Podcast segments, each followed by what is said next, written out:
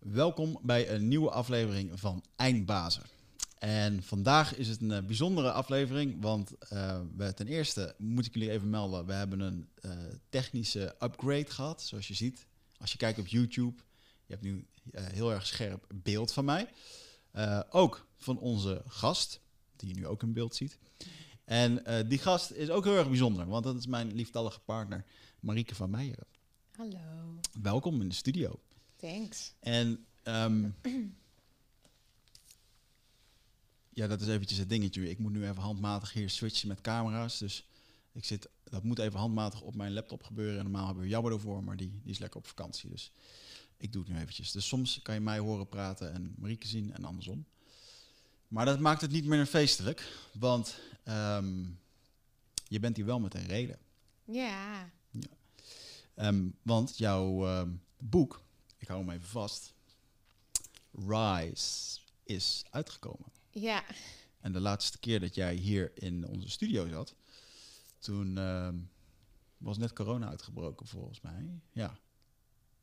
Nee, we hebben volgens mij heel lang geleden een podcast opgenomen over Lea en uh, ouderschap. Maar dat was voor corona nog. Toen was Lea denk ik één. Nee, ik denk dat dat dezelfde was. Ja, was dezelfde volgens mij. Ja? Ja. Oh. ja vorig jaar. Maar goed, je hebt een, mooie weg. Uh, ik, heb je, ik, heb je, ik heb je meegemaakt in uh, jouw schrijvers weg. En um, uh, ja, we hebben weer een schrijver in huis. Ja. En jouw boek is deze week uitgekomen. Ja.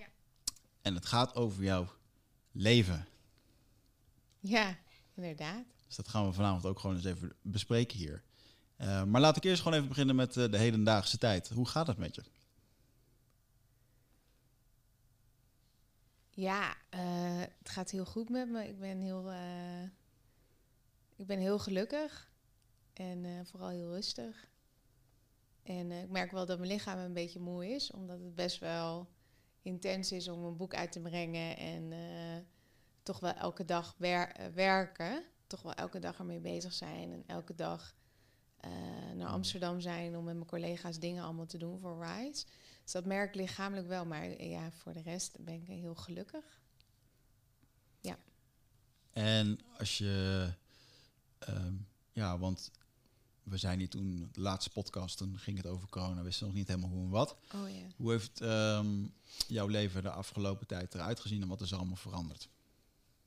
Met betrekking tot corona of gaan we... Nee, in de zin van, ja, tuurlijk, het heeft ook effect gehad op je bedrijf. En, bedoel, ik doe net alsof ik niks weet, maar um, hè, het heeft uh, zeker effect op je gehad. Dus wat je nu allemaal aan het doen bent en wat je, eigenlijk wat je gewoon afgelopen jaar allemaal hebt gedaan. Nou ja, het, heeft enorm veel effect gehad, want de bewustzijnsschool. Uh, voor, de kijkers die uh, voor de kijkers die kijken, die, die niet weten wat de bewustzijnsschool is, is de bewustzijnsschool is een plek midden in Amsterdam waar we dagelijkse ja, mind, body en spirit lessen gaven. Net zoals een yogaschool of een sportschool. Maar sinds corona moesten we de deuren dicht doen. En toen zijn we eigenlijk volledig online gegaan. En, uh, en toen kwam ik er eigenlijk ook wel gaandeweg achter dat ik mezelf niet zo goed meer kon verbinden en resoneren met de, het, grote gedeelte van de teachers wat we hadden op dat moment. Dus ik heb toen besloten om uh, eigenlijk alle teachers uh, vaarwel te heten. En daardoor is eigenlijk de bewustzijnsschool wel gaan vliegen. Merkte eigenlijk dat we heel erg werkten voor de teachers en niet zo goed meer onze eigen producten of productontwikkeling, uh, de, het creatieve proces van het bedrijf. Hmm.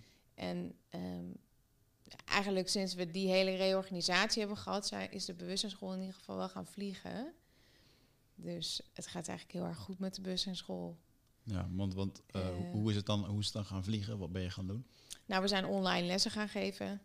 En er zitten honderden en soms 1200 mensen in. Ja, dat is natuurlijk amazing. Ik bedoel, in, daarvoor deed ik kerken. En in de kerken konden 500 mensen. Ook natuurlijk fucking fantastisch.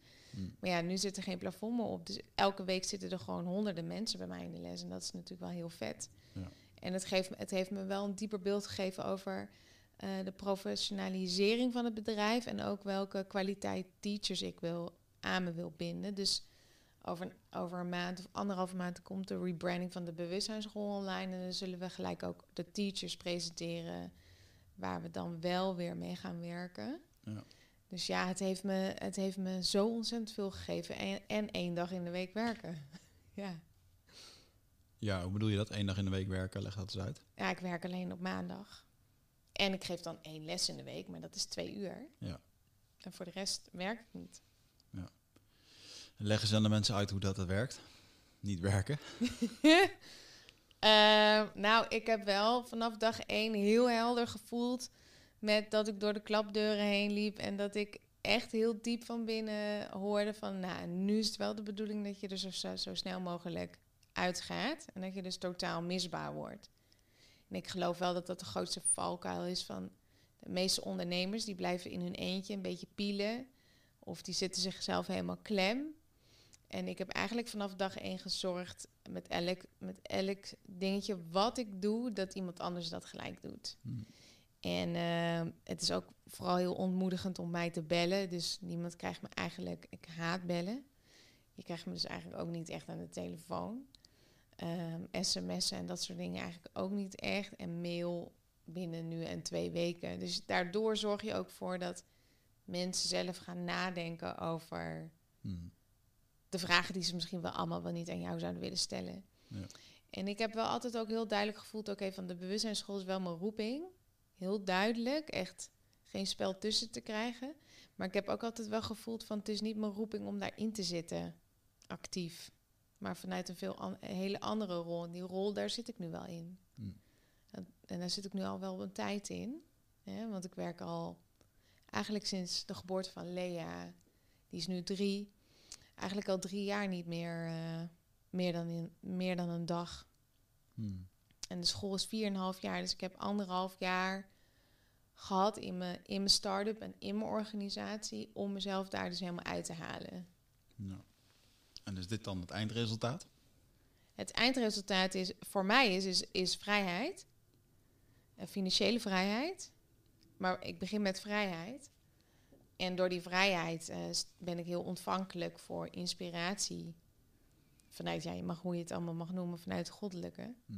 En daardoor bijvoorbeeld schrijf ik een boek of eh, ma- eh, neem ik albums op of krijg ik een ander vet idee of meesterschap en intuïtie. Ja. Ehm, dat channel ik allemaal. En dat is wel, zeg maar, dat komt tot uiting als je dus in die rust zit. Hm. En ik kan heel goed zien hoe het bedrijf gaat. En ik kan dus ook heel goed vanuit die hogere scope leiding geven. Ik, in plaats van overal een beetje in te zitten. Hm. En, ehm, en dat geeft me ook heel duidelijk visie over, van, over mijn leven, over mijn privéleven, over mijn werkleven, over mijn sociale leven, over hoe, hoe voel ik me. En, en dat hele dicht bij mezelf staan van hoe voelt dit en hoe, hoe voelt het om nu, nu bijvoorbeeld op de Keizersgracht zo ontzettend veel space te hebben. Ja, niet goed, oké, nou dan Ja. hè, ehm, stuwen we dat af. Dus het maakt me wel een hele duidelijke leider. Voor mezelf en dus uiteindelijk ook voor anderen. Nou, mooi. Eh, En ehm, die lessen die je dan doet, hè? wat doe je dan wekelijks? Ja, eh, van, ja van, van allemaal thematieken. Maar de meeste thematieken die altijd terugkeren is de volle maan. Dat is een talk en een Q&A. is echt een hele spiri- diepe spirituele les. En we doen altijd de transcendente reis naar de volle maan. We hebben altijd een les. Tweede les is een nieuwe maan. En die manen hebben allemaal eh, bepaalde thematieken, en bepaalde standen en bepaalde energieladingen. En ik geef één keer in de maand een eh, bepaalde les volgens een bepaalde thema. Dus bijvoorbeeld familiesystemen of multidimensionaliteit of geld of eh, persoonlijk leiderschap of tuinieren. Hm. Mooi. Maar er zit altijd een talk Q&A. Q&A is altijd best wel ruim. Is altijd 40 minuten, omdat mensen altijd heel veel vragen hebben. En er zit altijd transcendente reis in. Mooi. Je hebt ondertussen een, een echte following die wekelijks bij jou in de les zit online. Ja. Ja, dat is echt eh, een warm bad. Dus ja, dat is echt een warm Mm. bad. En, is dat, ja, het, en het resultaat van de afgelopen jaren eh, de school hebben en heel veel mensen bereiken. Ja. En nu ga je nog meer mensen bereiken, omdat je jouw boek hebt geschreven. Mhm. En ik heb je bewonderd in de afgelopen maanden over hoe moeiteloos je eh, een hoofdstuk schrijft. Dat je zei, ik ga even naar boven, ik ga even schrijven. maar dat je anderhalf uur later terugkwam. En ehm, dat je dan twee hoofdstukken had afgeschreven. Ja. Eh, die ik dus nu ook heb gelezen en waarvan ik dan eigenlijk tot de conclusie kom dat je ze ook eigenlijk niet meer zoveel aangepast hebt. Nee, helemaal niet. Ja. Terwijl ik echt wel ehm, in mijn eh, schrijversreis mezelf heb gepijnigd met dagen, weken eh, over bepaalde hoofdstukken zitten. Dus ehm, met grote bewondering kijk ik naar hoe dat je dit, hoe dat je dit hebt gemanifesteerd. En ik heb hem uitgelezen ook. En natuurlijk heb je mij ook meegenomen in de, in de hoofdstukken die, eh, die je hebt geschreven. En wat eigenlijk heel erg goed werd ontvangen eh, toen ik mijn boek ging presenteren in Eindbazen, was dat ik de inleiding voorlas. En ik wil je eigenlijk vragen of dat je die wil voorlezen hier. Mijn eerste hoofdstuk bedoel je? De inleiding, De inleiding, Ja. dus voorwoord. het voorwoord. Ja. Oké. Vind je dat leuk? Ja, vind ik leuk.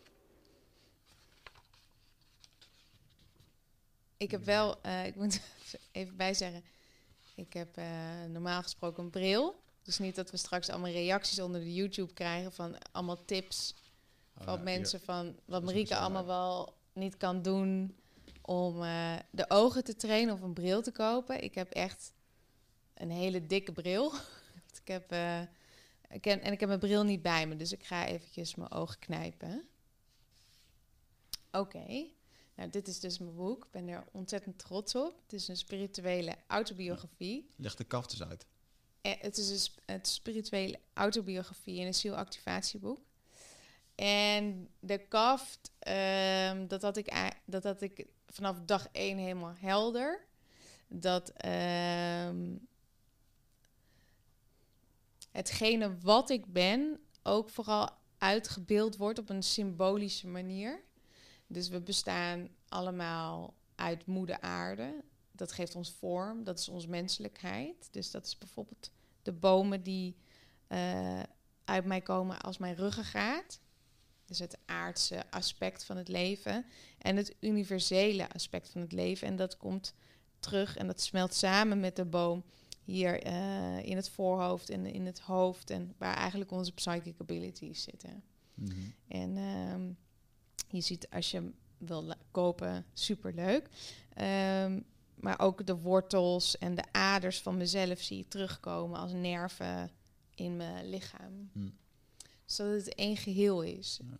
We zijn één geheel. We bestaan, als we onszelf weer kunnen herkennen en herinneren naar onze essentie, dan zijn wij, ja, we, zijn, we komen letterlijk uit moeder aarde, onze moeder. En we zijn, we zijn allemaal geschept uit hetzelfde, vader de hemel.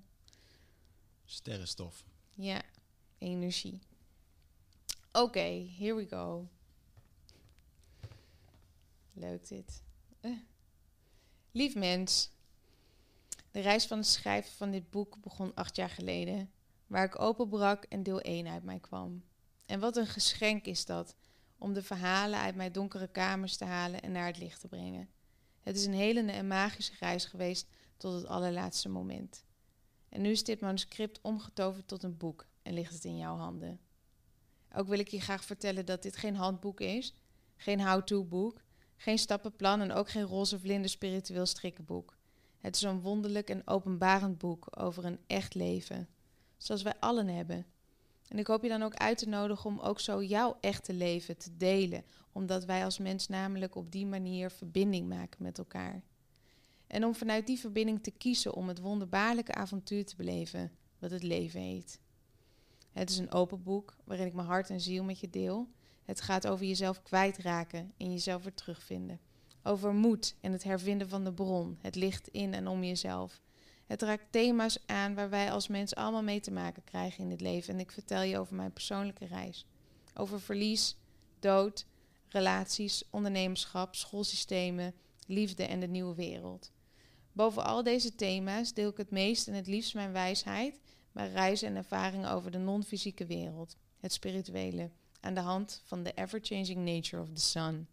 De zon is ons centrale punt van bewustzijn. Maar boven alles gaat dit boek over hoe de liefde altijd doorschijnt en je altijd opstaat in wat voor situatie je je dan ook bevindt. Hoe je de liefde door jezelf kan laten bewegen en als je dat volgt, je ziel een avontuurlijk, speels en prachtig leven voor je heeft. Durf je te volgen? Het kan een gids ergens voor je zijn en op elke bladzijde kan je de stille energetische boodschappen vinden die jou op dat moment een activatie mogen brengen. Dat je voelt dat je uniek, bijzonder en krachtig bent en je spirituele gaven grond krijgen, zodat jij jouw gewenste leven kan vormen vanuit puur bewustzijn. Dat is mijn intentie dan ook met dit boek.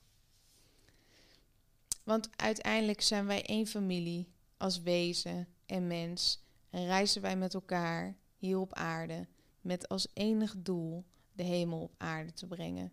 En ieder van ons geeft dat op een unieke manier. Altijd vanuit liefde voor de nieuwe wereld. It's time to rise. In liefde, Marike. Heel mooi. Ja. Vertelde ze met een grote glim- glimlach. Ja. Hey, en ehm, in de eerste episode dat jij hier was, toen ehm, heb jij wat meer introductie over jezelf gegeven en over een belangrijk onderwerp, een belangrijke ervaring in jouw leven, waarbij je een bijna doodervaring eh beschreef. Volgens mij was dat de eerste keer in jaren dat je er überhaupt publiekelijk over eh, sprak. Ja. En door de jaren heen, eh, nou, sinds die aflevering hebben we elkaar beter leren kennen. En door de jaren heen ehm, is dat ook nog wel echt wel een ontwikkeling voor jou geweest. Hè? Om daar, ehm, mag ik zeggen, om dat opnieuw te verwerken? Of om te verwerken op de manier zoals je er nu over kan spreken? Ja, ik geloof wel dat ik het toen, toen wij elkaar ontmoetten, toen had ik er nog nooit echt over gesproken. Of althans, alleen het bekende riedeltje wat ik deed. En ik geloof dat dat bekende riedeltje voor mij heel veilig was. En dat stond het ook wel vrij ver van me vandaan. Hmm. En door het schrijven van de autobiografie en ehm, ook wel zelf therapiesessies te hebben, omdat ik merkte dat het voor mij een heel geëmotioneerd proces was eh, met het schrijven. Ehm, ja, heb ik wel nu voor het eerst het gevoel dat ik er gewoon rustig over kan praten. Ja, natuurlijk kan het ook zo voorkomen dat ik misschien een keer ga huilen of Hmm. dat het me raakt of dat ik ergens zenuwachtig over word of dat ik me niet zo prettig voel of maar dat ik al die emoties wel durf te voelen nu. Maar ik merk wel dat de wortel van de angst eruit is gegaan door zeg maar begeleid eh, mijn bijna doodervaringen zelf te, eh, nog een keer te kunnen ervaren.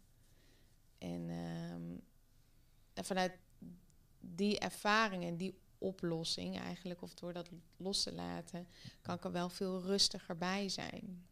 Ja, en hoe moeten we dat dan zien? Hebben we dan, heb je meerdere ervaringen gehad waarin je dit verschillende stukken van de ervaring oploste? Of heb je ze één, één groot moment geweest waarin je het grootste gedeelte weer eh, diep herinnerde? Nou, met het schrijven van de, van de hoofdstukken heb ik dat wel echt gehad. Dat ik dan altijd wel echt moest huilen. Door het schrijven kwam ik eigenlijk ook wel weer achter andere herinneringen. Wat dan echt wel binnenkwam. En dat maakte me dan echt verdrietig. Ehm, dus dat is wel een lopend proces geweest. Dus in eerste instantie is het het, het boek zelf eh, mijn eigen ticket to freedom Hmm. van binnenuit. Om, eh, hè, wat ik net ook zei, van, om uit mijn eigen donker te, te kunnen praten en stevig in mezelf te kunnen blijven staan. En ehm, dat die rauwheid van gevoel eh, er niet meer is omdat het thuis is op een hele andere plek in mijn hart. Dat geeft, dat geeft ontzettend veel rust en vrede. En, eh, en er is wel één, één moment geweest eh, wat gewoon rauw was. Daar was jij ook bij. Hadden we samen een therapiesessie. En eh, het werd gewoon helemaal, ik werd gewoon helemaal niet goed. Ik kreeg gewoon een paniekaanval. En ik moest bijna kotsen. En eh, het werd gewoon helemaal zwart voor mijn ogen. En ik zie, dus ik, hel, ik kan helder zien. En ik zie heel snel. Maar ik zag helemaal niet waar ik was. En ik zag ook geen beelden komen. Dus ik, ik wist niet, ik wist niet wat, waarin wat zit ik nu, weet je wel, van Marieke. Hmm. En, ehm, en op een gegeven moment, eh, zei ik tegen mezelf: ik zie nog niet wat het is. En doordat ik die zin zei, ik zie nog niet wat het is, nog, gaf ik mezelf dus toestemming aan mijn, hè, aan mijn ziel en mijn hart om echt helemaal te zakken. En toen kreeg ik beeld. En toen raakte ik gewoon helemaal in de paniek, in die ontzettende angst wat ik destijds toen gevoeld heb. Mm. En dat was gewoon, eh, ik, ik, ik lig gewoon onder de lantaarnpaal. En dat, om dat zo te ervaren, dat was gewoon, dat, eh, dat duurde, heeft anderhalf uur geduurd. En dat heeft toen daarna nog wel een week of wat eh, Ja. doorgesudderd. Ja, want ehm, je zegt dan, ik lag onder de lantaarnpaal. Maar voor de mensen die eh, nog eh, 200 afleveringen achterlopen, die hebben dan nog niet helemaal door hoe of wat. Eh, je bijna doodervaring, je scooterongeluk, motorongeluk, scooterongeluk was het? Nee, een Honda. Honda, Honda Ja. ongeluk. Ehm, hoe zou je dat dan nu opnieuw vertellen? Want het is eigenlijk wel de katalysator van een hele hoop in het boek. Dus ik vind het wel een essentieel onderdeel. Mhm. Dus hoe zou je het nu vertellen voor de mensen die dat verhaal nog niet hebben gehoord? Ja, gewoon zoals het is. Ja. Echt. Gewoon zoals het is. Hetzelfde. Ja, ik, heb, eh, ik ging een wedstrijdje rijden en ik heb, ben gewoon met, eh, eh, ja, weet ik veel hoe hard ik reed. Ik reed, ik reed, helemaal open Mm. en hij was opgevoerd. Ja, en ik ben gewoon met mijn lichaam, ik ben gewoon met mijn lichaam tegen een lantaarnpaal aange getorpedeerd, getorpedeerd, hoe je dat zegt, gelanceerd. En ja, en ik ben een paar meter door de, door zo hard, want als een lichaam tegen een, een tafel aankomt, dan valt het gewoon naar beneden. Hè? Het bounce niet terug. Mm. Hè? Dus om dat even ook te vertellen. Als jij met eh, full force ergens tegenaan kent of die tegen een muur, dan, dan val je gewoon terug eh, tegen de grond en bijna dicht bij de muur. Mm. Maar ik reed zo snel en ik, ik, ik werd zo hard tegen die lantaarnpaal aangelanceerd. En ze hebben mij meters, meters van de lantaarnpaal teruggevonden. Ik ben gewoon met zo'n ontzettende kracht daartegen aangekomen. En dus, dus als hier de lantaarnpaal was, hebben ze me hier meters eh, erachter gevonden. Mm. Dus ik ben gewoon helemaal teruggekaatst door de snelheid en die impact. Hm. En ehm, ja, wat gebeurt er dan? Ja, weet je wel, dat kan je allemaal in mijn boek lezen, natuurlijk. Maar wat gebeurt er dan? Ja, dat is. Ik, ik heb wel, wat ik geleerd heb, is dat ik ehm, in samenspel met jou bijvoorbeeld, en daar kwam ik ook pas later achter, dat ik ergens zo hongerig was naar her, eh, erkenning en herkenning van een bijna doodervaring. Dat ik van jou de hele tijd de erkenning wilde horen van, oh ja, het was inderdaad verschrikkelijk, Marieke. Mm. Of de pijn, weet je wel. Maar dat is een verlangen, Mm. of een verlangen, dat is een soort neediness die ik nooit aan iemand, van iemand kan vragen die niet iets zelfs soortgelijks iets heeft meegemaakt.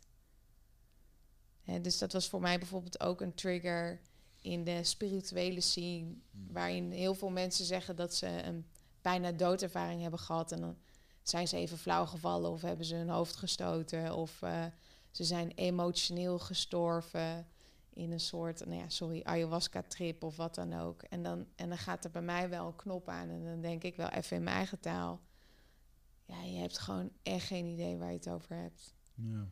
Want lichamelijke, echt lichamelijke pijn, als je zoiets, zoiets echt meegemaakt hebt met je volle bewustzijn en met je volle bewustzijn dan dagen of weken lang in zo'n ontzettende pijn te zitten, waarin je gewoon helemaal uit elkaar getrokken wordt en dan een bijna doodervaring krijgt. Ja, ik zou zelf, als ik dan aan de andere kant zou staan, zou ik niet eens in mijn hoofd halen om zo'n vergelijking te maken. Hm. En dat is, dat, is, dat is iets in mezelf waar ik wel achter ben gekomen van. Ik zou bijvoorbeeld eh, ja, kunnen connecten met mensen die ook een bijna doodervaring hebben gehad. Of die iets ook lichamelijk echt iets heftigs mee hebben gemaakt. om, om daarmee op een soortgelijke verbindingsniveau te kunnen zitten. Of ik kan in mezelf, waar ik zelf nu in zit, een volledige acceptatie hebben over de mensen waar ik direct mee omga, die weten dit niet. Mm. En die hoeven dit ook niet te weten. En ik hoop ook echt dat niemand dit hoeft, ooit hoeft mee te maken. Het is het meest verschrikkelijke wat er is. En het is het meest mooie wat er is. Maar het is ook het meest verschrikkelijke wat er is. Mm. En dat zou je niet zo spiritueel tof zeggen. En ik, en ik, en ik denk ook dat dat uit een soort onwetendheid of onbewustheid komt. Maar voor die eigen zelfacceptatie en het niet zo te, te kunnen accepteren, dit, dit is mijn reis, dit is mijn verhaal. En, en te kunnen accepteren dat ik die link niet heb met de naaste om me heen, geeft me wel de vrijheid die ik uh, jaren hiervoor onbewust, onbewust niet had. Mm. En het geeft me ook de acceptatie waarom bijvoorbeeld sommige spirituele mensen in het veld, of veel mensen eigenlijk in het spirituele veld waar ik gewoon niks mee kan. Mm. Of niks mee hoef, of, of niks mee moet, of niks mee wil. Of... En dat, dat heeft toch met echtheid te maken. Hm. En weten waar, je, weten waar je het echt over hebt. Mooi. En als je dan kijkt naar de, de reis die je daarna hebt gemaakt. Ehm, je hebt lang in het ziekenhuis geschreven, je schrijft daar uitgebreid over. Ehm, wat was dan daar de eerste ervaring waarbij je Um, je had die ervaring gehad. De ervaring van het bijna doodgaan. En daarna kwam je terug. En wat was er toen anders?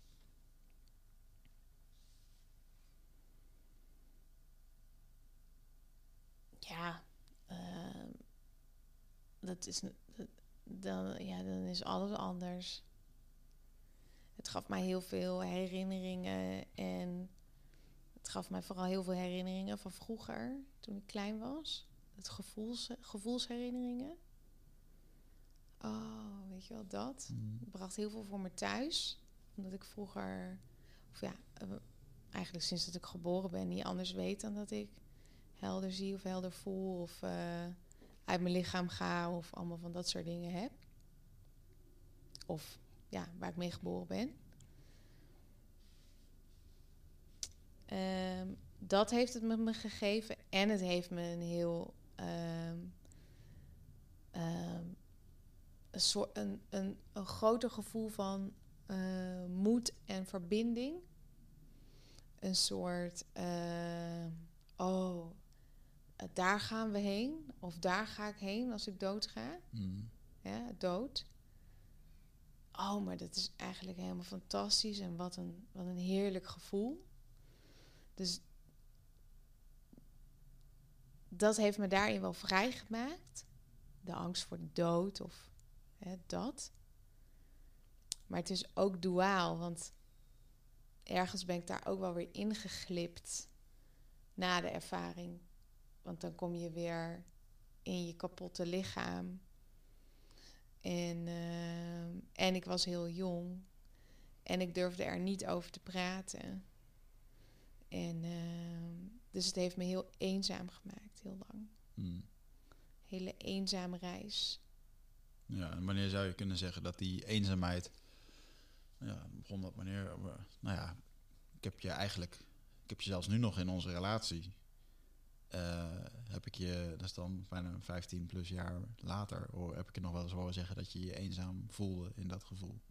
Ja, ja, en dat komt dan omhoog, omdat er natuurlijk zo ontzettend veel miljoenen stukjes energie zitten opgeslagen in die jaren erna. Hmm.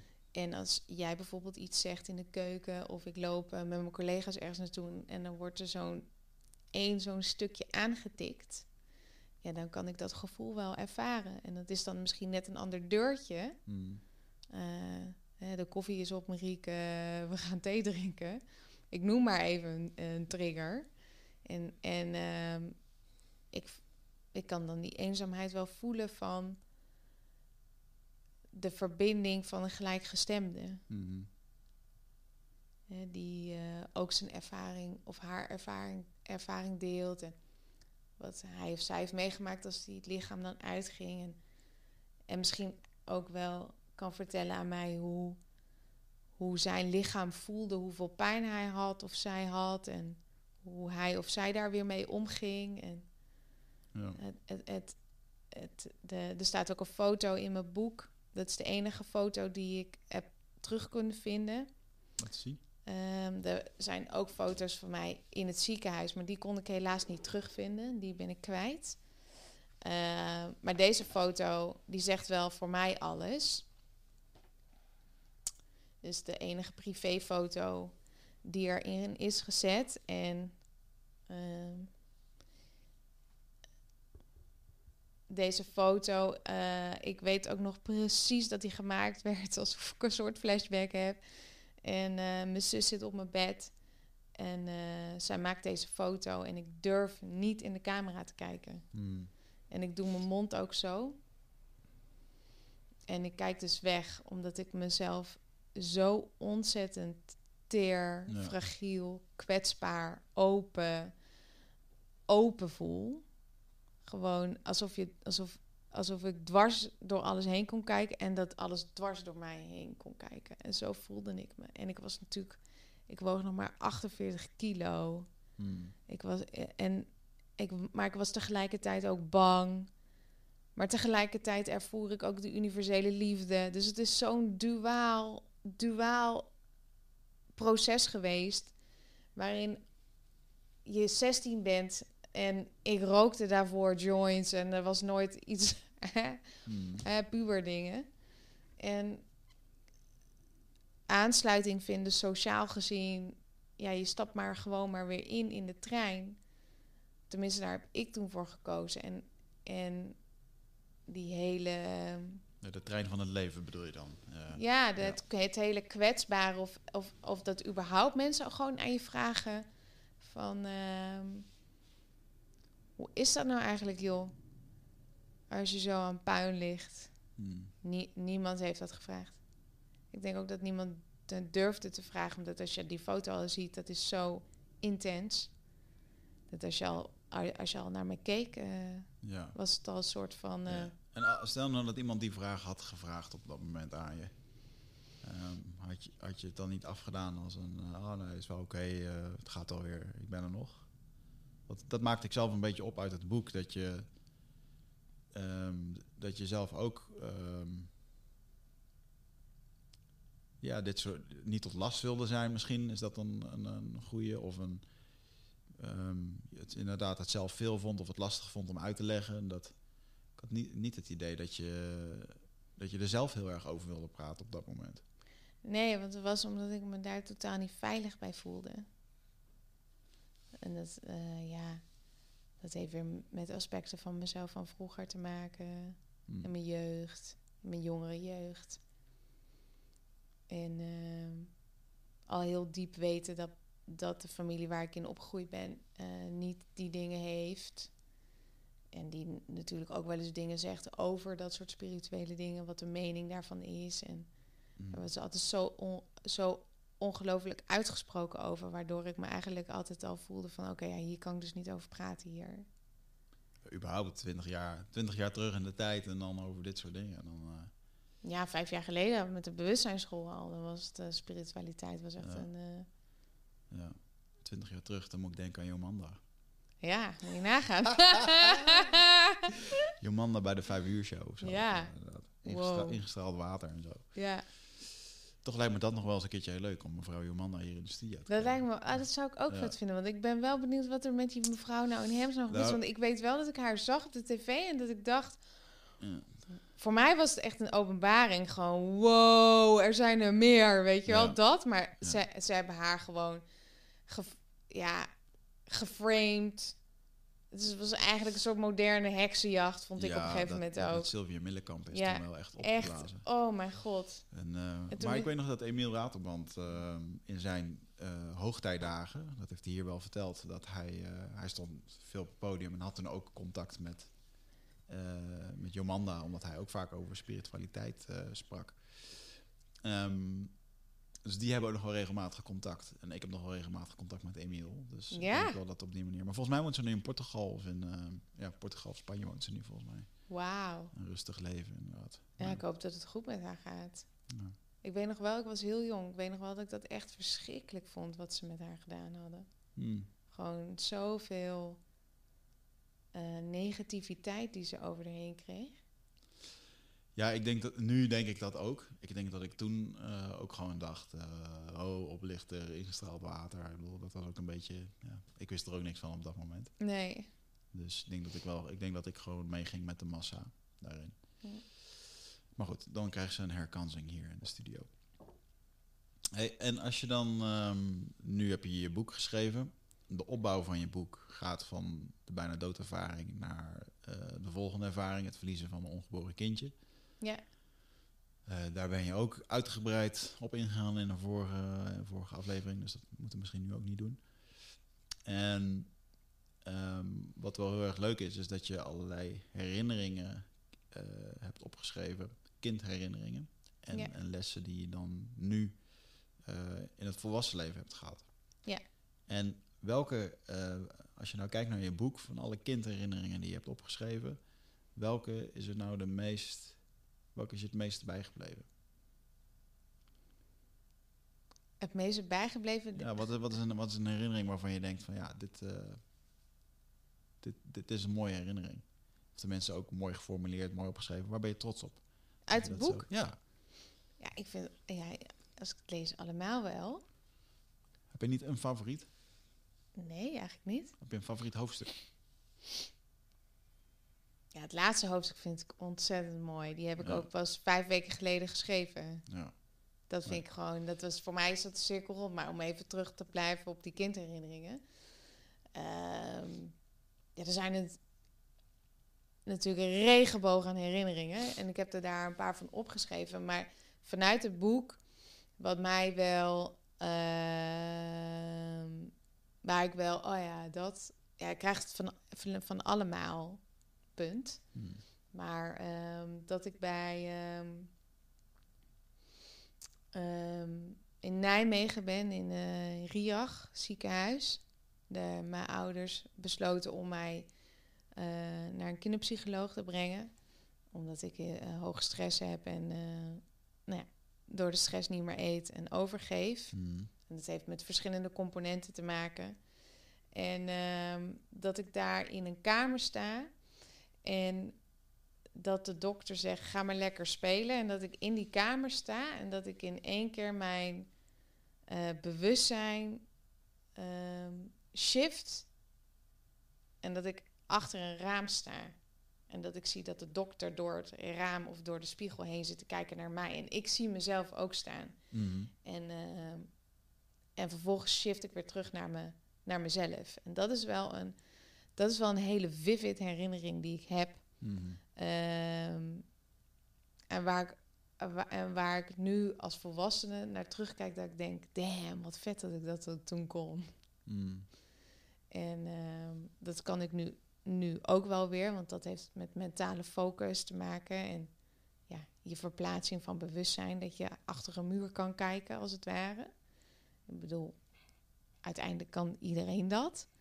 Eh, maar dat is wel een herinnering van mij die ik wel... Ik denk dat dat wel een van de eerste is die ik hierin opgeschreven heb. Ja. Onder welke eh, superkracht valt dat? En ja, dat is dan eh, te- te- teleporteren, denk ik, hè? Ja. En ehm, ja, Ja. Ja, dat is interessant. Hey eindbazen luisteraar, dankjewel dat je zit te luisteren naar deze podcast. Ik onderbreek hem eventjes voor een hele belangrijke boodschap. Of misschien liever gezegd een uitnodiging. Want op 24, 25 en 26 mei, dan is er weer een nieuwe editie van Rite of Passage. Dat is mijn retreat voor persoonlijke ontwikkeling. En speciaal voor de mensen die op zoek zijn naar, ja, naar helderheid. Of dat ze lastig bij hun gevoel kunnen komen. Dat ze moeilijke beslissingen moeten maken. En dat ze zo ontzettend in hun hoofd zitten. Ja, dat ze er eigenlijk gewoon niet meer goed uitkomen. Of dat ze misschien al heel lang in een, ja, een soort van oud gevoel zitten. dat ze dat gevoel willen transformeren. Of misschien wil je gewoon een oud stuk achter je laten, ergens een punt achter zetten. En ja, zoek je misschien heling op iets wat, wat je te lang hebt weggeduwd of, of hebt vermeden. En daarvoor wil ik je uitnodigen op 24, 25 en 26 mei om in een retreat mee te doen waar de inhoud van het programma geheim is. Waar de belofte is dat het oncomfortabel wordt. Want jij begrijpt als geen ander dat als je die volgende stap wilt maken, ja, dan zul je uit de comfortzone moeten komen. En ik garandeer je, laat mij dat proces begeleiden met jou voor drie dagen. En je leven zal daarna nooit meer hetzelfde zijn. Gemiddeld beoordelen de deelnemers het met een 9,2. En daar ben ik ontzettend trots op. Er is ook een money back guarantee. Heb je de drie dagen vol, volbracht en vind je het niks, krijg je gewoon je geld terug. Dus het enige risico wat er is, is dat je gelukkiger kan worden. Ik zie je Bride of Passage. Ga naar wichertmeerman.nl en klik op retreat. Ik, kan me dat, ik zie het wel heel, je hebt dat heel erg mooi opgeschreven, dus ik zie het ook echt helemaal als een soort, uh, dit boek kan sowieso verfilmd worden. Ja, zou, zou zomaar eens kunnen ja, gebeuren. Echt, ja, het is echt wel van dat jonge meisje wat dan, uh, ja, Welke films heb je over? Ja, Carrie is een heel slecht voorbeeld. Carrie die alles in de fik... Uh, Let's not do that, ja. Maar, um, maar ja, het, het bijzondere meisje wat, uh, wat anders is. En wat, wat voelt en ziet. En, en nu nog. Um, voor de mensen die je niet kennen, ja. Uh, mooi om te zien dat mensen uit het hele land en daarbuiten naar je toe komen om, om daar gebruik van te maken. Ja. Wat helaas niet meer kan. Wat nu niet meer kan. Marieke is niet meer beschikbaar. ja, vertel dat eens. Wat, uh, welke shift heb je daarin gemaakt? Want je hebt echt uh, honderden mensen gecoacht in de afgelopen jaren. Ja, ik denk wel meer, denk ik. Ja, en, uh, en, en daar is de gave dat jij uh, dat iemand toestemming geeft om jou in hem of haar te laten kijken en te voelen. Ja. En dat je hem vervolgens iets mee mag geven. Ja, ja. les geeft. Een les. ja. Wat wil je nu van mij? Nou ja, en wat is daar de reden geweest dat je geen één op eens meer doet? Want uh, dat, dat hele, die speciale gifts uh, waar je het over hebt, bedoel, dat, dat gebruik je ook in je coaching en ook ja. uh, dat je je bewustzijn in iets of iemand anders kan verplaatsen, waardoor je hem goed aan kan voelen. Ja. daar heb je toch wel een hele bewuste keuze in gemaakt. Ja, het is ook iets. Um, waar ik in geschommeld heb. Omdat ik ergens ook wel voelde van... Ehm, dat hoort. Ik moet dat, uh, ik moet dat gebruiken en delen om mensen van dienst te zijn. En uh, als het zo door me heen gaat, dan hoor ik daar ook van dienst voor te zijn. Hmm. Uh, maar ik merkte aan mezelf een aantal maanden al dat, dat er iets van een soort van wrijving dingetje ontstond in mezelf. En als ik dat dan ervaar en ik zie dat en ik voel dat, dan ga ik dat onderzoeken met mezelf. En um, ik kwam er niet helemaal uit. En, en, doordat ik er niet helemaal uitkwam en ik wel heel erg geloof dat je 100% aanwezig mag zijn en 100%, 100 aan, aanwezig mag zijn voor het goddelijke en voor die persoon die tegenover je zit, hmm. um, heb ik gekozen van nee, niet meer nu ook heeft het ermee te maken dat ik het al um, no shit al elf jaar doe. Dus ik ben echt wel duizenden mensen verder. Ik heb om mijn 27ste heb ik de eerste uh, vrouw geholpen. En daarna werd dat gewoon een soort zee aan mensen. Hmm. En um, ik heb ook, ja, ik heb eigenlijk alle fysieke wegen van mensen om mij op een bepaalde manier te bereiken om met ze te werken, op dit moment even stopgezet. Eigenlijk net precies voor het uh, uitbrengen van mijn boek. Hmm. Er zijn echt ontzettend veel andere manieren waar je met mij kan samenwerken, maar dat is dan online gerelateerd. En in 2022 ga ik wellicht wel weer wat fysiek doen. Ja. Uh, maar ik, uh, wat ik wel weet is dat het goddelijke mij daar beeld bij mag gaan geven. In plaats van dat ik in dat veld maar een beetje zo blijf zitten. Hetzelfde maar blijf doen. Hmm. En zelf ga bedenken wat ik dan zou moeten gaan doen om het te veranderen of aan te passen of wat dan ook. En ik geloof heel erg in, oké, stop, rust, uh, uitstappen, En, en ik ga nu ook niet bedenken wat ik zou willen gaan doen of wat het zou mogen zijn. En dat valt wel een keertje in me en dan, en dan geef ik daar gewoon gas op. Hmm. Oké, dus de komende tijd is dan focus op het boek. Ja. Wat hoop je dat het boek brengt bij mensen? Voor wie heb je het eigenlijk geschreven? Nou ja, wat ik net ook zei, in eerste instantie is het voor mezelf, ticket, uh, my ticket to freedom. Hmm. En, en dat heeft, heeft ze me ook echt gegeven. Ja. Echt. It was a very, very deep process, maar het, het heeft me echt, echt vrijgemaakt. Ik zie het ook in mijn gedrag, ik zie het in mijn gedachten, ik zie het in mijn, in mijn gevoel van geluk. Um, een soort Mm. constante gelukslijn, weet je wel, een bepaalde diepte en ook ehm, een spiritueel contact wat ook anders verloopt. En ehm, dat Eh, heeft hoe het bedoel je dat? Mm, Noem eens een voorbeeld daarin.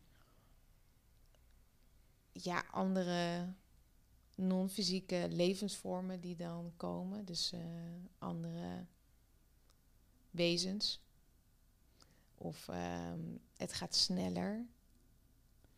Ehm, het gaat sowieso veel sneller. Synchroniciteit. Hmm. Of het eh, doorkrijgen van een inzicht, het doen en manifestatie is ontzettend gemakkelijk. Hmm. in gemak. Dat zijn wel dingen waardoor ik het kan zien dat er naast het fysieke, het spirituele ook eh, meer ruimte heeft gekregen. Hmm. Dus mijn ziel zit meer op de stoel. Of zit dieper in de stoel. Hmm. En ja, ik hoop mensen heling mee te mogen geven. En, en vooral ook echt met elkaar te kunnen praten. En echt met elkaar te kunnen verbinden. In plaats van allemaal jasjes ervoor. Of niet te kunnen delen wat je verleden is geweest. Of eh, door schaamte of angst of Hmm. eh, boosheid of allemaal van dat soort emoties. Het, het is zo ontzettend bevrijdend voor ons allemaal om het woord te kunnen geven, om het, dat we het dan los kunnen laten. En wanneer was de eerste keer dat jij erachter kwam, eh, de kracht van het delen? Waar ervoer je dat, ervoer, erva- ervaarde je dat voor het eerst? Mm. Ja, ik denk ook wel zo echt delen.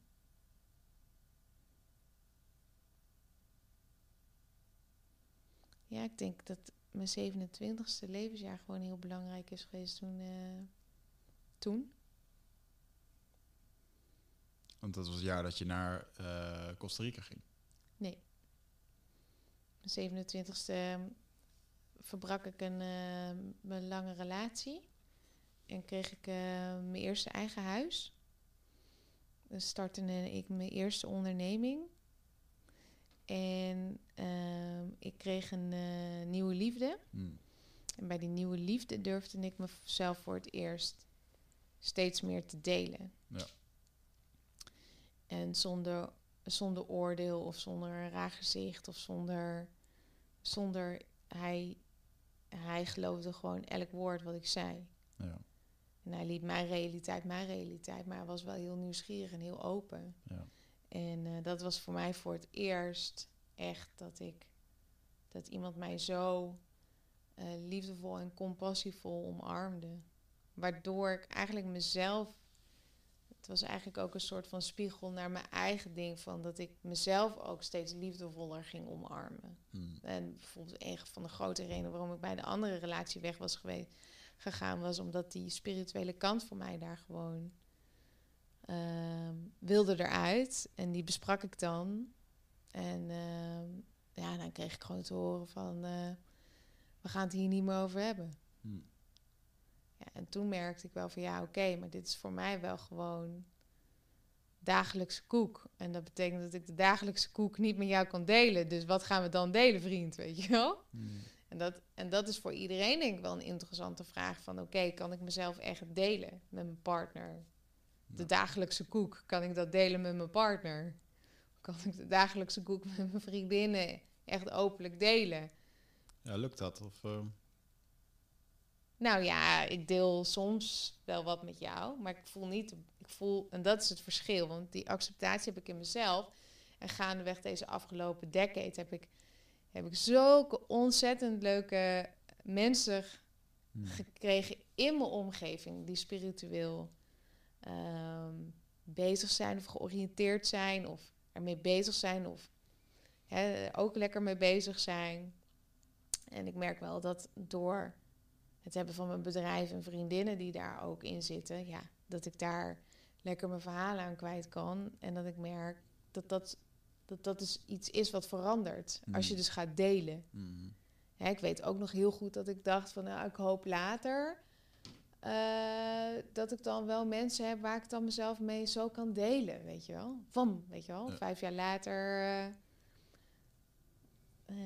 eh, ben ik dertig, heb ik een bedrijf, vriend en vriendinnen die allemaal zo, niet allemaal hetzelfde zijn, maar wel Mm. spiritueel georiënteerd zijn en bezig zijn met bewustzijnontwikkeling en Ja. ja, en terwijl daarvoor was het echt, echt ver, ver te zoeken. Ja.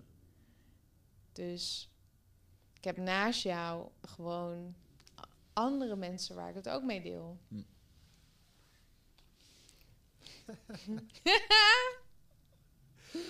Ik moet lachen nu. Ik moest wel erg. eh, dat vind ik wel een hele leuke om te, te, te, te delen.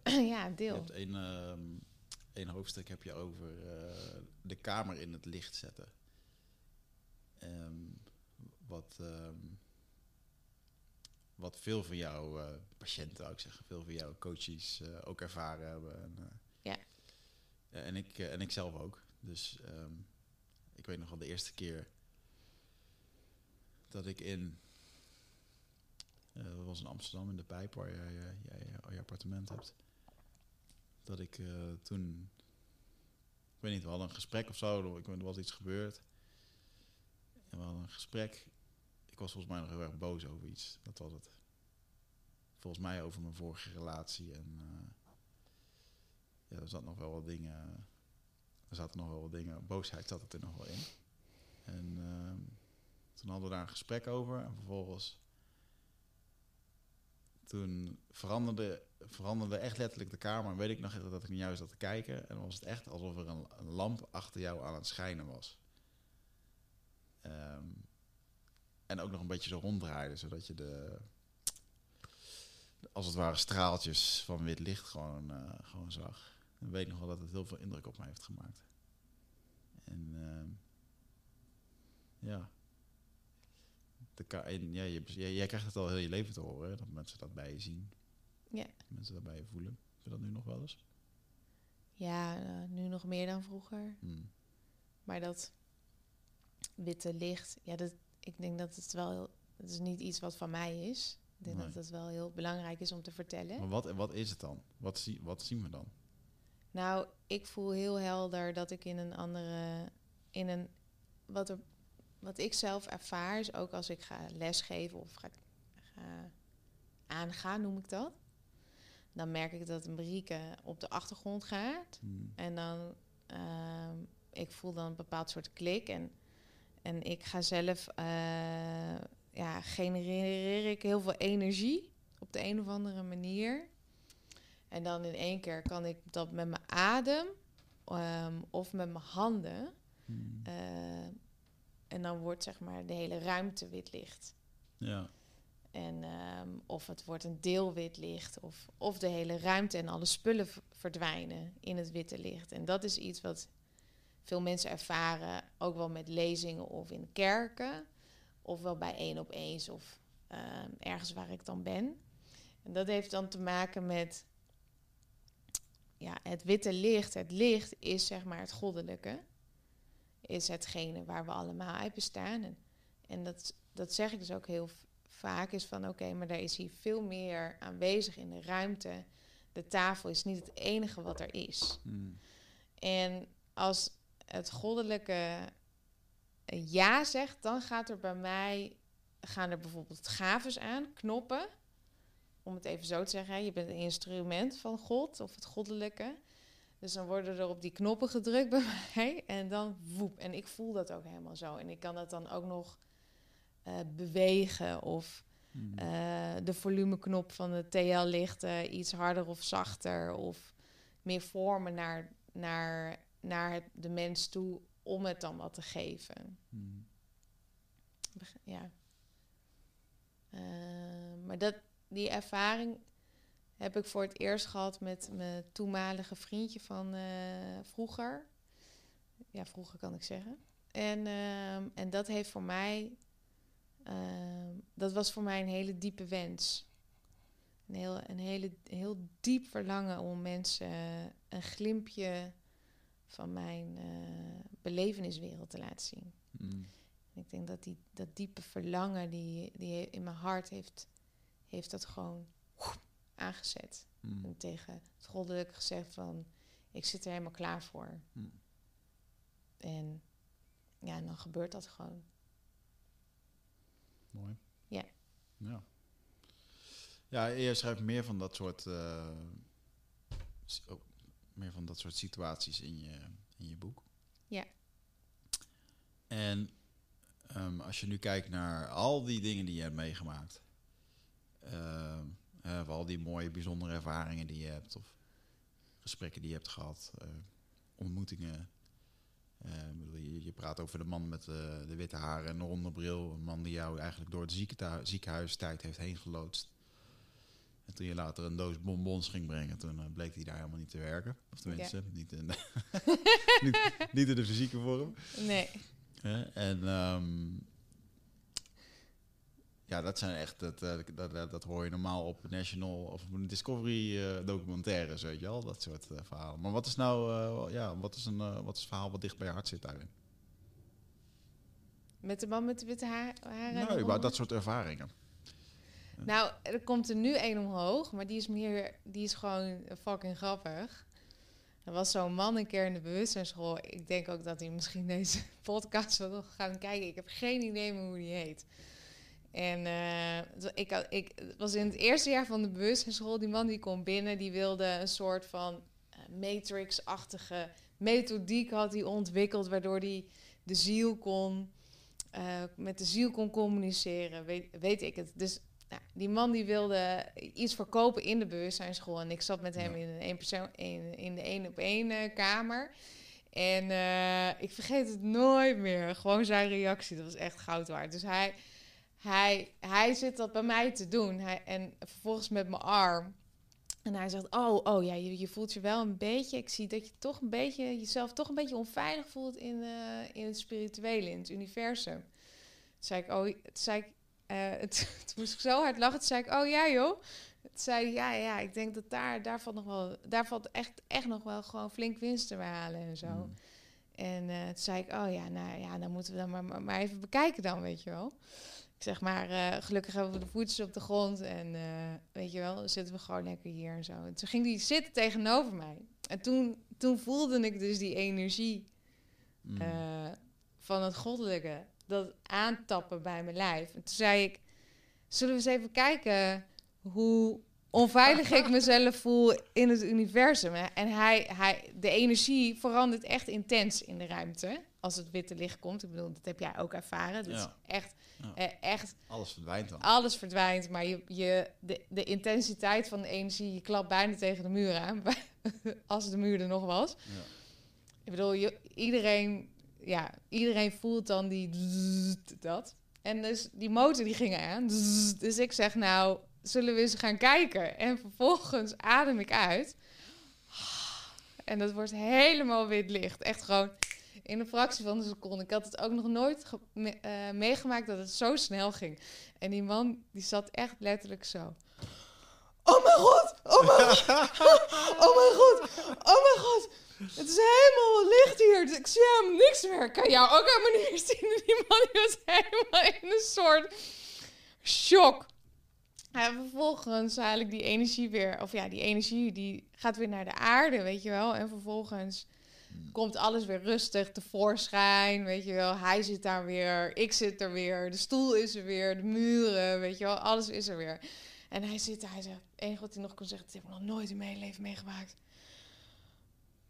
Oh ja, ja, jij voelt je niet onveilig in het universum. Nee, nee, ik voel me echt helemaal lekker daar, weet je Mm. wel. Het is echt helemaal top, weet je wel. Ja, dus ja, ik heb eigenlijk niet echt iets nodig, weet je wel. Toen zei nee, ja, nee, dat begrijp ik.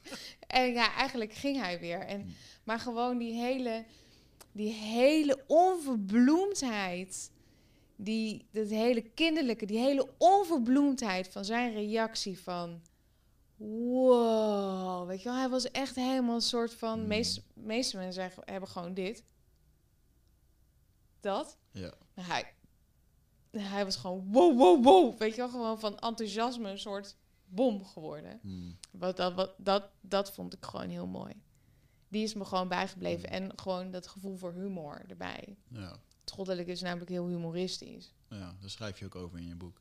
Ja, Ja, maar, dat- maar dat is even, natuurlijk is dit ook een soort van ervaring en dan met iemand. Maar je hebt natuurlijk zelf ook nog wel veel erva- ervaringen en reizen gemaakt. En ja, een van de dingen wat, eh, wat veel terugkomt in je boek is het, eh, is het zwarte paard. Ja. Ehm, moet je zelf maar even vertellen wat je erover wil vertellen. Want als ik, ja, ik kan het ook vertellen, en dan vertellen we ook gelijk weer een hoop van de, van de clue, zeg maar. Tenminste, het laatste hoofdstuk, dat moet je niet voorlezen hier, want dan... ja, nee. het gaan we niet eh, voorlezen. Het is echt heel mooi, dames en heren. Ja, trouwens. koop het boek, koop het boek, Koop het boek. Waar boek. kan je kopen eigenlijk? Ja, je kan het alleen eh, kopen bij eh mariekevanmeijer.com of eh, bij eh, debewustzijnsschool.nl. Ja. En eh, daar kan je het gewoon aankopen. En het is Eh, nu 28 juli 2021. Deze podcast kan ook nog geluisterd worden eh, in 2022 of wat dan ook. 23, Dus- 24. En dan zou die wellicht bij bol.com kunnen komen liggen of in de boekhandels. Maar ik kies er heel erg bewust voor om de- deze aankomende paar maanden Ja. tot en met oktober, november het in geheel eigen beheer ehm, te verkopen. Omdat ik ook het boek in eigen beheer uitgebracht heb. Dus ik heb een eigen uitgeverij gestart om mijn eigen boek uit te brengen. Mooi. Hoe heet die? New Earth Publishers. Waarom heb je dat zo gekozen? Eh, omdat ik heel heilig geloof in de nieuwe wereld. En eh, ja, dus dat. En omdat onze dochter zei... eh, moet het de New Earth zijn of moet het New Earth zijn? En toen zei Lea, New Earth. Tweede, zei ze. New World. New, oh ja, New ja, World. New World zei je toen. net, ja. Maar dat vonden we als de New, de new World Order Ja, klinken. ja. Maar inderdaad, Lea zei inderdaad, ja, de tweede. Ja. Mooi. En ehm, als je terugkijkt naar, moet even de camera switchen. Als je terugkijkt naar ehm, het, boek, eh, het boek schrijven. Jij hebt dan de, het gemak dat je naar boven loopt en een, een hoofdstuk eruit schrijft. En dan met een glimlach tegen. Maar je kwam echt met een glimlach terug en dan, ja, ik heb, lekker, ik heb twee hoofdstukken geschreven. Lees maar. en ja, je hebt, je hebt een hele unieke eh, schrijfstijl, waarbij ik je eigenlijk ook echt hoor praten zoals je, zoals je praat. Dus dat is heel erg grappig. Eh, en ook heel erg mooi en heel erg eigen. En is er nou een. Want je hebt het niet alleen in de afgelopen maanden geschreven, je bent hier al eerder mee begonnen met het opschrijven. Ja, ik ben eh, acht jaar geleden begonnen met deel 1. Ja.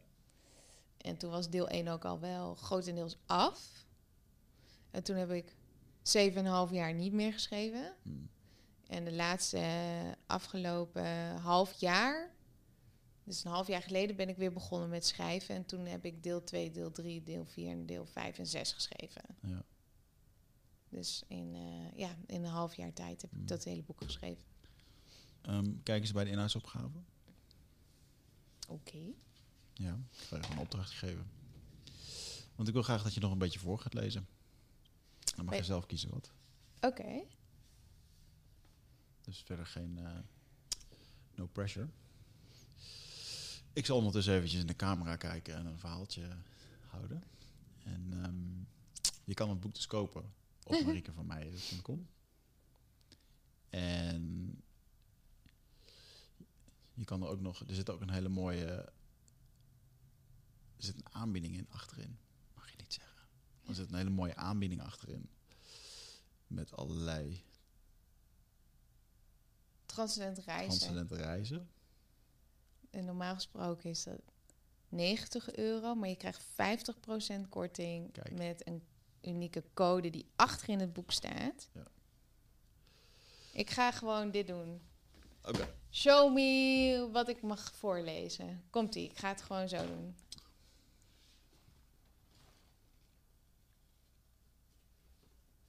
Oh, nou, dat is niet heel veel.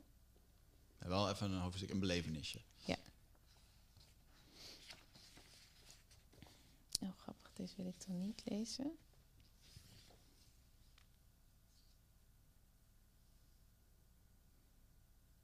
Oh ja, dit is wel mooi, hè? Ehm, het hele hoofdstuk? Hoe groot is die? 1, 2... Ja, lees maar voor. Oké. We hebben nog wel even. Dus, eh, Dit is deel 1. En dat is ehm, ja, in het ziekenhuis. De mysterieuze man. Heel voorzichtig beweeg ik mijn armen naar de deken en rol hem van me af. Ik wapper mijn benen over de rand en swing een beetje heen en weer met mijn voeten. Gelijk schiet ik terug in de kinderlijke herinnering van het eeuwig schommelen. Wat ik zo enorm graag deed met Tess. Op lentedagen en zomerdagen zwieren in de speeltuin. Samen giebelend en gillend. Hoe lang is dat wel niet geleden? Schommelen. Heel zachtjes en gedwee laat ik mij van het bed glijden en doe mijn voeten in mijn pantoffels. Pak de handvaten van de rolstoel en trek hem richting mij. Draai hem om en laat mezelf erin zakken. Zo, hoppatee. Ik zet mijn stang tussen mijn benen en gebruik mijn voeten om vooruit te komen. Ik stuur bij met mijn linkerarm, zo kan die ook langzaamaan sterker worden. Ik rol voorzichtig de zaal uit naar de hal. De hal is mijn oefenterrein. Een lange hal. Iedereen knikt of zegt hoi tegen mij. Ook een lach krijg ik. Ik voel me trots. Ik voel me gelukkig. Ja, dat. Ik voel dat er een eind komt aan dit en dat ik er ook nog ben. En met die energie, die natuurlijke energie die die man met de witte haren en ronde bril mij geleerd heeft, rol ik mezelf door de hal heen naar het eind. En weer terug. Heen en weer, heen en weer. Dit doe ik om mijn rechterarm weer sterk te maken. Soms haal ik mijn voeten van de pedalen en laat ik ze zachtjes de grond voelen. Dan ga ik er lichtjes met mijn gewicht naartoe. Dan voel ik de druk onder mijn zolen en kan ik voelen hoe dat ook alweer voelt. Grond onder mijn voeten. Goed. Maar nog niet zo goed dat mijn natuurlijke zelf en lichaam zegt: Yes, let's do this. Ik mag iets minder schreeuwen of hoogmoedig zijn. Zo noemde de man met de witte haren en ronde bril het. Maar liever en zachter. En dus rol ik. Het is het begin van de avond. Het bezoeker is voorbij. De kalmte is weer terug in de zalen en in de hal. Ik rol geloof ik wel vijf keer heen en weer. En soms, natuurlijk met geduld naar mezelf toe, gebruik ik nu ook eens mijn linkerarm. Het doet pijn, maar niet zoveel pijn dat het niet kan. Het is, wel meer, het is misschien wel meer gebruikerspijn. Ik luister er goed naar en gebruik hem zolang het goed voelt. Ik zoef langs de kamers van patiënten. Ik zoef voorbij. Mijn sloffen die de grond voorbij tikken. De stang tussen mijn benen die voor balans zorgt. En ineens zie ik aan mijn linkerkant een donkere kamer met veel rook. Ik zoef net iets te snel voorbij om het echt goed te kunnen zien. Ik rem, ik draai om en rijd terug naar die kamer. Ik kom een beetje omhoog uit mijn rolstoel en kijk door het glas. Een donkere, schemerige kamer met heel veel rook. Ik wil eerst om hulp roepen. Ik denk dat er brand is. Maar als ik met mijn ogen het bordje rokerskamer zie, houd ik mijn mond maar. Ik knijp mijn ogen tot spleetjes samen en zie een silhouet van een man zitten. Alleen. Ik weet niet waarom, maar ik ga naar binnen, naar hem. Ik draai zachtjes de deur open en word instant misselijk van de sigarettenlucht. Een blauwe walm, een dikke blauwe lucht. Die hing er ook wel eens bij ons thuis als we met z'n drietjes thuis rookten, mama, Tess en ik. Ik rijd mijn rolstoel over de drempel heen en doe de deur achter me dicht. De man zit met zijn rug naar me toe en heeft ook een apparaat naast zich staan. Ik krijg kippenvel, rillingen over mijn hele lijf, maar toch rijd ik er naartoe. Voorzichtig zeg ik, hoi. Hij draait zich om en kijkt een beetje verstoord.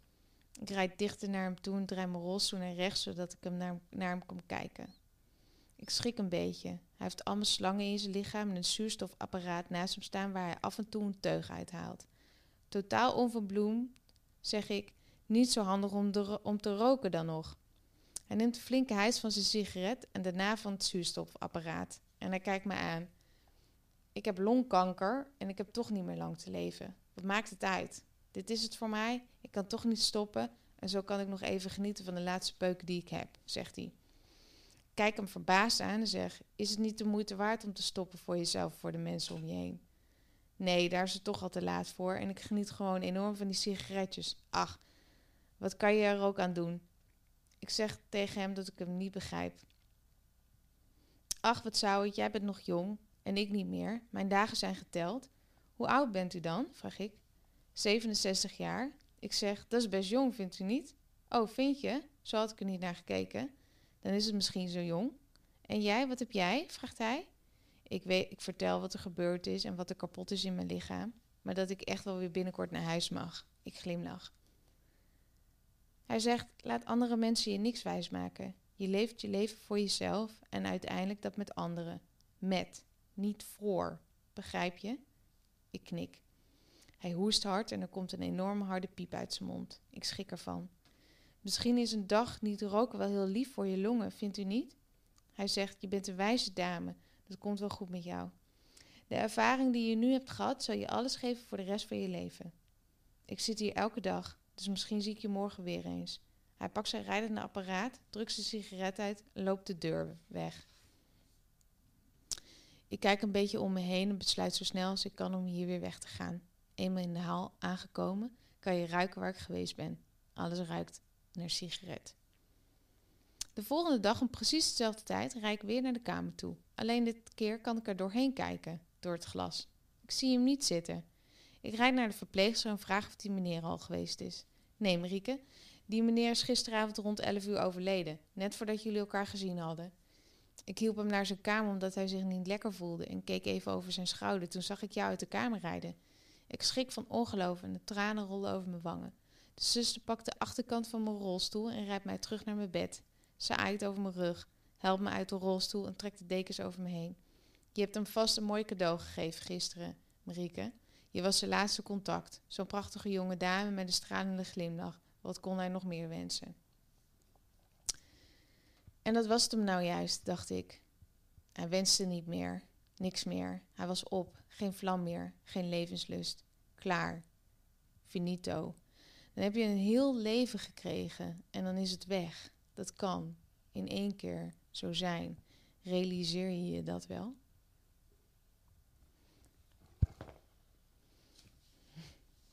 Mooi. Thanks. En dat is maar één hoofdstuk, dames en heren. Ja. Ja, zo heb je er nog veel meer. Mooi. Ja, waanzinnig, liefje. Ik heb het vandaag uitgelezen en ehm, heel veel respect voor dat je het hebt opgeschreven. Heel, heel diep beschreven, zoals je met mooie diepgang over dingen kan praten. En met heel veel liefde. En dat, dat voel je ook als je het leest. En ehm, ik ben ontzettend trots op je dat je het hebt gedaan. Dankjewel. Überhaupt dat je dit leven bent aangegaan. met mij. Ook dat. Een Eh, stukje. kom- Als ook nog een stukje erbij, ja. Ja, een stukje. stukje wicht erbij voor de afgelopen vijf jaar. Ja, Zijn we al vijf jaar? Vier? Vier, vijf jaar? ja, Ja, wel. Bijna vijf jaar wel. dat denk ik. Nou, we vieren het met deze podcast. Ja. En ehm, eh, ja, we gaan wel een beetje afronden, want we moeten de deur... eh, Nou, we hebben nog tien minuutjes. Dat gaan we even doen. Ja. Oké. Ehm, voor wie is het boek geschreven? Voor wie raad je het aan op dit moment? Ehm, voor mensen die al weten dat ze vroeger toen ze jong waren spirituele ervaringen hebben gehad en die daar niet eh, ehm, ja, nergens mee naartoe kunnen. Hmm. Mensen die nu momenteel aan het ontwaken zijn en dus het idee hebben dat ze een eerste spirituele ontwaking hebben. Voor mensen die meer diepgang in ehm, de weg willen hebben van waar we nu eigenlijk als collectief heen willen gaan en Mhm. mogen gaan. Mhm. Ehm, die benieuwd is naar, ja, heel, ook gewoon heel fysiek. Hoe is dat nou eigenlijk, een bijna doodervaring? En wat is er dan hierna? Ja, dat is ehm, dat. En voor mensen die, ja, eigenlijk ook gewoon op zoek zijn naar een, eh, een goed en eh, een, goed, eh, maar lekker leesbaar boek Hmm. voor op de vakantie of iets. Ja. Hoeveel heb je nu al verkocht? Bijna 900 of 900 nu misschien Oh, wel. Mooi. Ja. Ja. Still going. En, Ja. en het is pas twee dagen uit, toch? Ja, of Ja. tenminste, het is nu ja, Nee, drie dagen. Vier dagen. Ja. Ja. Oh, het is donderdag? Nee, woensdag. Drie dagen. Maandag is het geleverd, toch? Ja. Ja. Ja, maakt het niet uit. Maar in ieder geval hartstikke veel. Hartstikke netjes gedaan al. Ja. Ja. En Ja. Wat, hoe ga je het promoten de komende tijd? Nou, onder andere dus door podcasts, Mm. ehm, interviews, pe- pers. ehm, ja, en natuurlijk zelf eh, tijdens mijn les of Mm. er gewoon me, me- eh, uitdelen. Ja. Ook echt vragen aan mensen of ze het willen delen via social. Mm. Dat als ze hem gekocht hebben, dat ze, dat ze wat ze gelezen hebben en wat echt raakte voor hun. Of wat hun echt greep, dat ze dat willen delen. En dat ze dan dat mij erin taggen via Instagram. Mm. Zodat ik het ook weer door kan delen. Ja, zo. En als mensen nu dit boek hebben gelezen en denken, ah, dit is wel echt heel tof, eh, ik wil dit ook. Dan achterin het boek zit een mooie aanbieding. Maar wat Ja. kunnen ze nog meer doen om met jou eh, te werken? Nou, als je naar mijn eigen persoonlijke website gaat, dan zie je verschillende opties om met mij samen te werken. Dus bijvoorbeeld, ik kan heel goed begrijpen dat je na het lezen van dit boek vragen hebt. Mm. gekregen over dit boek, vragen hebt over bepaalde eh, spirituele dingen, misschien überhaupt gewoon vragen hebt, maar ook eh, eigen ervaringen of eigen stukken die loskomen en je wil toch met mij connecten, dan geef ik één keer in de vijf weken ga ik een speciale RISE les geven. Dus ehm, daar kunnen alle mensen naartoe komen en dan kan je daar je vragen aan mij stellen. En daar ga ik uitgebreid, echt uitgebreid op in. En daar in die reisles wordt ook een transcendente reis gefaciliteerd. Dus echt op de groep eh, afgestemd. En ehm, je kan dus de transcendente reizen kopen met 50% korting. Dus dan kan je thuis eh, ja, in liefde in ieder geval die spier gaan ontwikkelen. Hoe het is om vanuit naar verschillende bewustzijnstaten te gaan. Ja. Wat enorm, ja, hoef ik niet, maar in het boek natuurlijk, wat zelfhe- hel- zelfhelend vermogen aanzetten, Mm. eh, zelfbeschikking, zelfrespect, zelfliefde, eh, eh, zelfzorg, noem alles maar op, weet je wel. Ja. En dat we uiteindelijk daarin een zelfverlichting en verlichtingsstaat kunnen eh, ontwikkelen en bereiken in onszelf. Mooi. Haira, haira, zouden de Indianen zeggen. Alles wat mooi en prachtig is. House, house. House, house. Ja, ook dat. Aho! House, house. Aho. Aho is meer jouw eh, ding, hè? Ja. Ja, ja, mooi. Oké, ehm, is er nog iets wat je verder kwijt wil aan onze luisteraars? Ik geloof wel heel erg dat het een all-round boek is. Het tikt alle thematieken aan, maar het neemt je echt mee in een volledig proces van een spiritueel ontwaken en het spiritueel herinneren van onze herkomst. Dus het energetische wezen of het lichtwezen wat we zijn. Dus ja, het is een heel allround boek. Hmm. Echt een cirkel waar zo ontzettend veel voeding, hulp, inzichten en dingen in zitten die ik geloof wat universeel aanrij, eh, aantikt. Ja. Ehm, tenminste, ik ben hem nu zelf ook aan het lezen. Samen met jou in bed gezellig. Liggen we daar met z'n tweetjes Rise te lezen. En eh, dan lees ik ook. En dan denk ik, oké, weet je wel, eh, thanks, leer ik wat van. Omdat ja, ik de hoofdstukken ook Hmm. gechanneld heb. Grotendeels. Dus ja, eh, het is een soort tijdloze, universele wijsheid. Ja, Je raakt heel veel eh, onderwerpen aan. Ja. Ehm, wat is nou eens een onderwerp waar misschien, want je, je praat soms al over een tweede boek. Wat is nou eens een, een onderwerp waar je zou zeggen van hé, hey, dat, eh, dat mag meer aandacht krijgen in een volgend boek? Meer, meer, meer verdieping? Ja, ik, ga, ik zit nu al met mijn tweede boek en dat gaat toch wel echt over ouderschap, of in ieder geval moeder zijn. Hmm. Moeder zijn. En dan eh, sp- eh, de spirituele contact en connectie en het intuïtieve vermogen hebben om met je kind te verbinden. Of hè, dat je in ieder geval open staat voor die intuïtieve vermogens van je kind. Laten we Ja. het zo zetten. Hmm. Ehm,